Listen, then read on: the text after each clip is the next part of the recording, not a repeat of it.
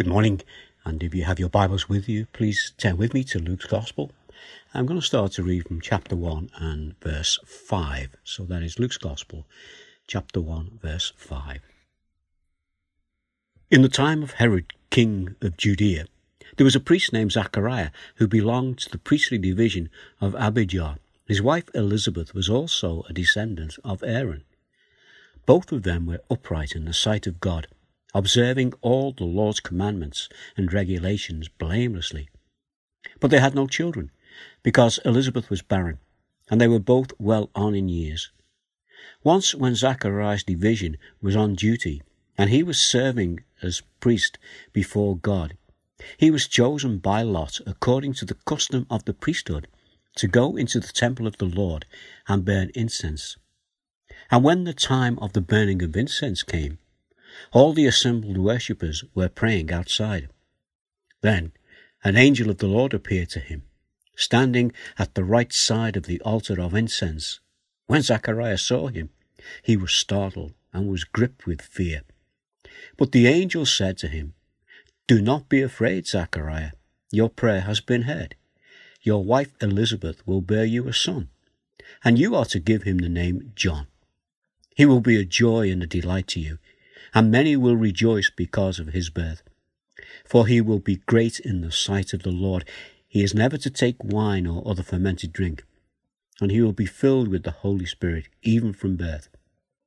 Many of the people of Israel will be will he bring back to the Lord their God. And he will go on before the Lord in the spirit and the power of Elijah to turn the hearts of the fathers to their children, and the disobedient to the wisdom of the righteous, to make ready a people prepared for the Lord. Zachariah asked the angel, How can I be sure of this? I am an old man, and my wife is well on in years. The angel answered, I am Gabriel. I stand in the presence of God, and I have been sent to speak to you and to tell you this good news. And now you will be silent and not able to speak until the day this happens, because you did not believe my words, which will come true at their proper time. Meanwhile, the people were waiting for Zachariah and wondered why he stayed so long in the temple. When he came out, he could not speak to them. They realized that he had seen a vision in the temple, for he kept making signs to them but remained unable to speak. When his time of service was completed, he returned home. After this, his wife Elizabeth became pregnant, and for five months remained in seclusion. The Lord has done this for me, she said. In these days he has shown his favour and taken away my disgrace among the people. Let's pray. Our Father, we thank you again for the opportunity we have to come before you this morning, and we just ask your blessing upon us now as we gather around your word, as we ask these things in the precious name of Jesus. Amen. Amen. Well, you know, it will be Christmas Day in five days' time. And what I've done this morning, I've titled this little piece here, Prepared for Christmas. So here's the question how prepared are you? Is the tree dressed? Are the deckies up? Presents bought? Are they all wrapped? Cards sent? Freezer stacked? I expect that, like, like most people, the answer to that question is going to be, well, not yet. We know that it's been more difficult this year. Our plans have been interrupted by the many restrictions placed upon us due to the COVID 19 one of which is not being able to meet with friends and family, and not least of all, not meeting with our family church. Despite all these interruptions to our plans, Christmas Day will happen, as it has every year since that first Christmas Day in Bethlehem. You know, my parents, they had a few Christmas days interrupted. That was by World War II. As well as their parents, because they, in their time, had a few Christmas days disrupted because of World War One. But in all those cases, Christmas Day still happened. When God prepared for Christmas Day, his plans were interrupted. But Christmas Day still happened. Now, over the last few weeks, uh, we've been looking at God's preparation for the birth of His Son, His beloved Son. His plan was perfect. The interruptions to His plan were brought about by the same things that interrupt our plans and are interrupting our plans for Christmas. It's all down to the sinfulness of man's heart and the conditions of the sin cursed world that we inhabit. And these things are recorded for us way back in the book of Genesis and right the way through the scriptures and right up to the things that we witness today. And this morning, I want us to consider one of the final parts of God's plan in preparation for the birth of Jesus. And that plan is the part that concerns the birth of John the Baptist. So come with me again, as we have done over the past few weeks, back in time to the time of Isaiah, some six to seven hundred years before the birth of Jesus. And let's just read uh, a verse or two from Isaiah chapter 40. This is what it says in chapter 40, verse 1. Comfort, comfort my people, says your God. Speak tenderly to Jerusalem and proclaim to her that her hard service has been completed that her sin has been paid for, that she has received from the Lord's hand double for all her sins. A voice of one calling in the wilderness, Prepare the way for the Lord, make straight in the desert a highway for our God. Every valley shall be raised up, every mountain and hill made low. The rough ground shall become level, and rugged places a plain, and the glory of the Lord will be revealed, and all the people will see it together. For the mouth of the Lord has spoken. Way back then, this is the promise that the first Christmas would happen despite the interruption of sin. And in fact, it is because of sin that it must happen. So, let us now go forward a few hundred years after Isaiah to the days of another prophet. His name is Malachi. 400 years before the birth of Jesus. Listen to what Malachi said, and this is from chapter 3, verse 1. I will send my messenger who will prepare the way for me. Then suddenly the Lord you are seeking will come to his temple, the messenger of the covenant whom you desire will come, says the Lord Almighty. You see, the messenger will come, and a messenger will come with a message, a message of preparation to receive the one who is the baby born in Bethlehem, the Son of God. The fulfillment of the promise, the promise of that first Christmas, and that first Christmas would happen. But not yet. The people were not ready. God would be silent for 400 years. In this silence, we hear the words of the psalmist. This is Psalm 74, verse 9. This is what he said We are given no signs from God, no prophets are left, and none of us knows how long this will be.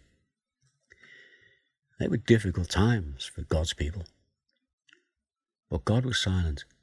But God will speak, and He would speak soon. So let us come forward 400 years as we listen to what Mark says in his Gospel as he quotes both these prophets. Mark chapter 1, verse 1 to 3. The beginning of the good news about Jesus the Messiah, the Son of God, as it is written in Isaiah the prophet. I will send my messenger ahead of you, who will prepare the way, a voice of one calling in the wilderness. Prepare the way for the Lord, make straight the paths for him.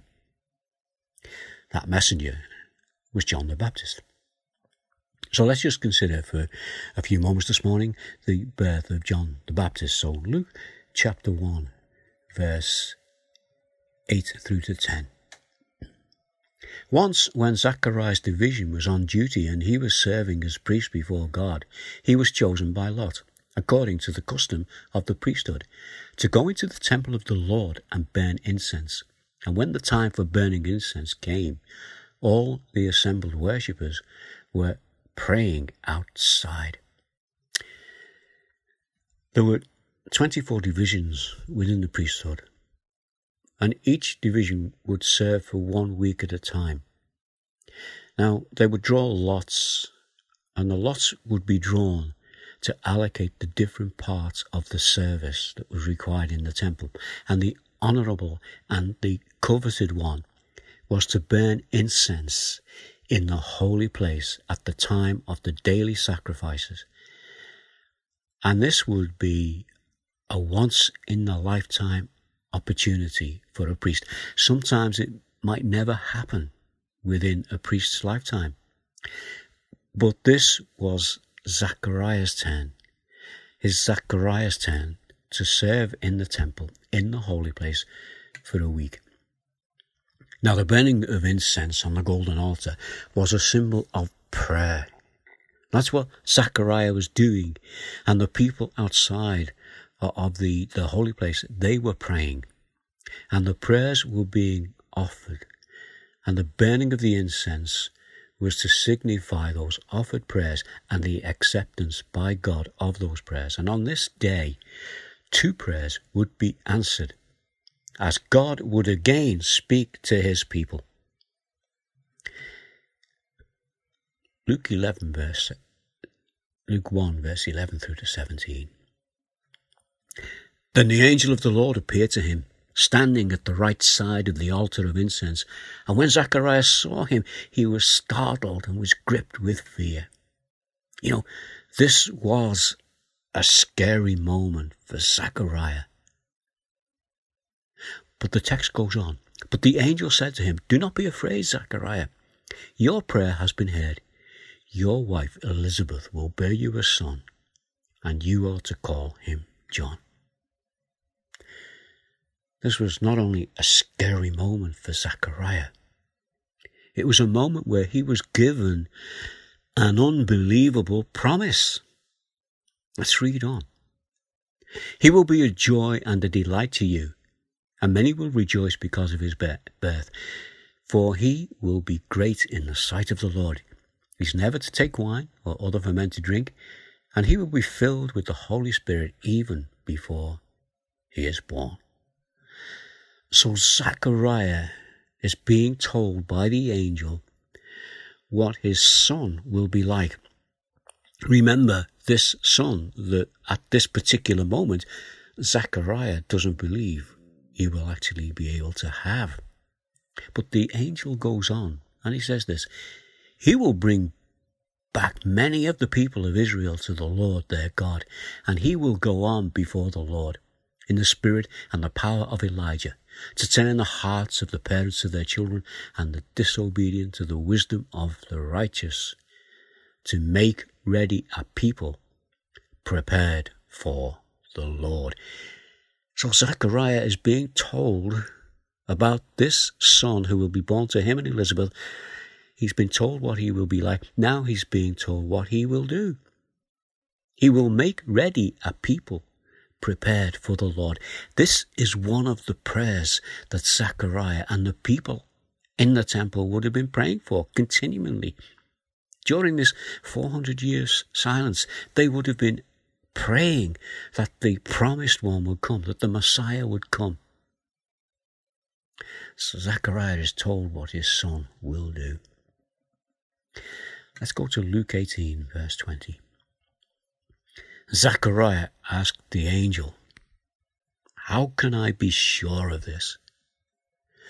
I am an old man, and my wife is well on in years. So, what Zachariah is saying to the angel is, Look, I don't believe this can happen. You tell me how it can because I don't believe it can, and I've given you the reasons why. I'm an old man, and my wife is well on in years. But we read on the angel said to him, I am Gabriel I stand in the presence of God, and I have been sent to speak to you and to tell you this good news. And now you will be silent and not able to speak until the day this happens, because you did not believe my words, which will come true at their appointed time. This is the result of Zachariah's unbelief. But you know, it didn't stop it happening. Verse 21 and 22. Meanwhile, the people were waiting for Zachariah and wondering why he stayed so long in the temple. When he came out, he couldn't speak to them, and they realized he had seen a vision in the temple, for he kept making signs to them but remained unable to speak. As Zachariah had been praying, the faithful in the temple court were also praying. We read in verse 10 all the assembled worshippers were praying outside. You see, this is a remnant of faithful people who are being given this promise the promise of the one who would come to herald the coming of the Messiah. So we read on in Luke um, verse 23 to 25. When his time of service was completed, he returned home. After this, his wife Elizabeth became pregnant and for five months remained in seclusion. The Lord has done this for me, she said. In these days he has shown his favor and taken away my disgrace among the people. So Zachariah, after his week of service in the temple, he then goes back to his wife Elizabeth, and eventually a son is born to them. In Luke chapter 1, verse 57 to 66, this is what we read. And in this passage, we read of the birth of John the Baptist. We read that Zachariah's voice returned as he named the boy John as he had been instructed by the angel. You know, the people there thought he would have been named Zachariah after his father. And there would have been a lot of talking about this, and obviously Zachariah couldn't say anything because he couldn't speak. And then when they asked him, he spoke. And he said his name should be John. And from there on in, he had his voice back. He now believed and trusted and knew the truth of that miracle that he'd been told would happen. And what I'd like us to do is to listen to what he said. We find this in verse 67 through to 79. And this is Zachariah's song, his Christmas song.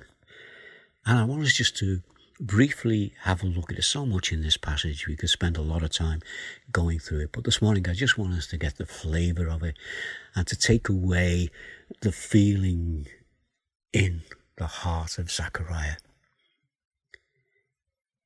We read this. His father, Zachariah, was filled with the Holy Spirit and prophesied. Praise be to the Lord, the God of Israel, because he has come to his people and redeemed them. Get that word there. Redeemed them. The Redeemer is on his way. It's all part of God's plan. And Zechariah goes on. He has raised up a horn of salvation for us in the house of his servant David, as he said through his holy prophets of long ago. See, Zechariah knew the prophets. He knew the promises that were there. He believed them, and now he's about to see them all come true. The prophets were right. And the birth of John the Baptist was a miraculous birth. Zachariah thought it was impossible, and it was really impossible, but with God's intervention, it became possible. And notice what he says there. He's raised up a horn of salvation. That is, a horn speaks of strength, the strength of salvation for us. The, we go on with that word, salvation, because this is what the text says. salvation from our enemies and from the hand of all who hate us, to show mercy to our ancestors and to remember his holy covenant, the oath he swore to our father Abraham to rescue us from the hand of our enemies and to enable us to serve him without fear and in holiness and righteousness before him all day long. This is confirmation of the promise given to Abraham. And this is the preparation of God. The preparation that God has done so that this event might happen. The event of the arrival of the Messiah, the promised one. I'm sure that Zechariah didn't understand how this would all happen, but he knew it would happen. He knew that salvation would come. And so Zechariah goes on. And you, my child, he's speaking now to his son, John the Baptist. And you, my child, will be called a prophet of the Most High. For you will go on before the Lord to prepare the way for him, to give his people the knowledge of salvation through the forgiveness of their sins because of the tender mercy of God. You know, we can view this verse with hindsight because we've seen how that came about. That Jesus didn't come just to free his people from the Roman Empire and make them into a great nation. He came to do more than that. He came to pay the price for their sins and for our sins, to bring the knowledge of salvation. How? Through forgiveness of their sins. Why? Because of the tender mercy of God. A promise of forgiveness of sins. The tender mercy of God and the bringer of salvation. Then he finishes off by which the rising sun will come to us from heaven to shine on those living in darkness and in the shadow of death, to guide our feet into the path of peace. Does that remind you of something we've looked at already? Those living in darkness. You know, that is speaking of not just the Jewish nation, but the Gentiles as well, as we've seen from what the prophet said. I want us just to briefly this morning come ahead a little bit to after the birth of Jesus, and it's again in Luke, it's Luke chapter 2, verse 29 to 32. And this is the words of Simeon, that faithful priest in the temple who was waiting, waiting, and waiting for that promise to be revealed for the Messiah to come. And he said these words as he held the eight day old baby Jesus in his arms. Listen to what he says Sovereign Lord, as you have promised, you may now dismiss your servants in peace, for my eyes have seen your salvation, which you have prepared in the sight of all nations, a light for revelation to the Gentiles and the glory of your people. You prepared for Christmas. God was prepared for Christmas, despite all the things that would try to stop it happening. And those words from Simeon, he recognizes who God is, he recognizes the promise. He can now see his, his life's wish fulfilled in this little child he holds in his arms because he has seen, seen what? God's salvation. A salvation that had been prepared in the sight of all nations. Just read right through your Bible from Genesis right the way through, right the way through, and you'll see that. And a light for revelation to the Gentiles and the glory of your people, Israel. You know what we've got here in this passage? We've got prophecy fulfilled. We've got a promise given. We've got a promised gift that is recognized. We've got the first Christmas that happened. And we've got the virgin who did give birth to a son. And we have the Saviour who is here with us today. Let me just round these things up with the words of John the Baptist. This is found in John 1, verse 29. The next day, John, that's John the Baptist, saw Jesus coming towards him and said, Look, the Lamb of God who takes away the sins of the world. That's who Jesus is. The sacrifice for our sins, the Lamb of God who takes away the sin of the world. Let's go back to my original question this morning and see how prepared you are for Christmas. Let me ask, how many Christmases have you prepared for? Well, probably quite a few. But in those Christmases that you have prepared for, have you ever received the gift, the gift of the Lamb of God who takes away the sins of the world, your sins and my sins? Or is he, that is Jesus, still waiting for you to respond? My prayer is that this Christmas, if you haven't already done it, that you will respond and accept the gift of the Lamb of God who paid the price for your sins, that your sins might be taken away and dealt with, and that you might know the real meaning of Christmas. And if you do, rejoice with me in this passage that we've just read. And let that rejoicing go on as we continue in our walk towards Christmas Day. What did I say at the beginning? I said from today, it's actually what? In five days' time, it will be Christmas Day. Are you prepared for that? In the way that God wants you to be prepared? We've looked at this morning two miracles Zachariah and Elizabeth, their son John was a miraculous birth. God's son, who was born to Mary, was a miraculous birth. And you know something? When you accept Jesus as your Saviour, that is a miraculous birth, a new birth, a new life in Christ. Shall we pray? Father, we thank you for your word and We've gone through this passage and there's so much more here, but oh, Father, let us take away that which you would have us take away, that you might speak to us through the power of your Holy Spirit. You know us as individuals. You know those who are listening to this, those who are yours, and we rejoice in that.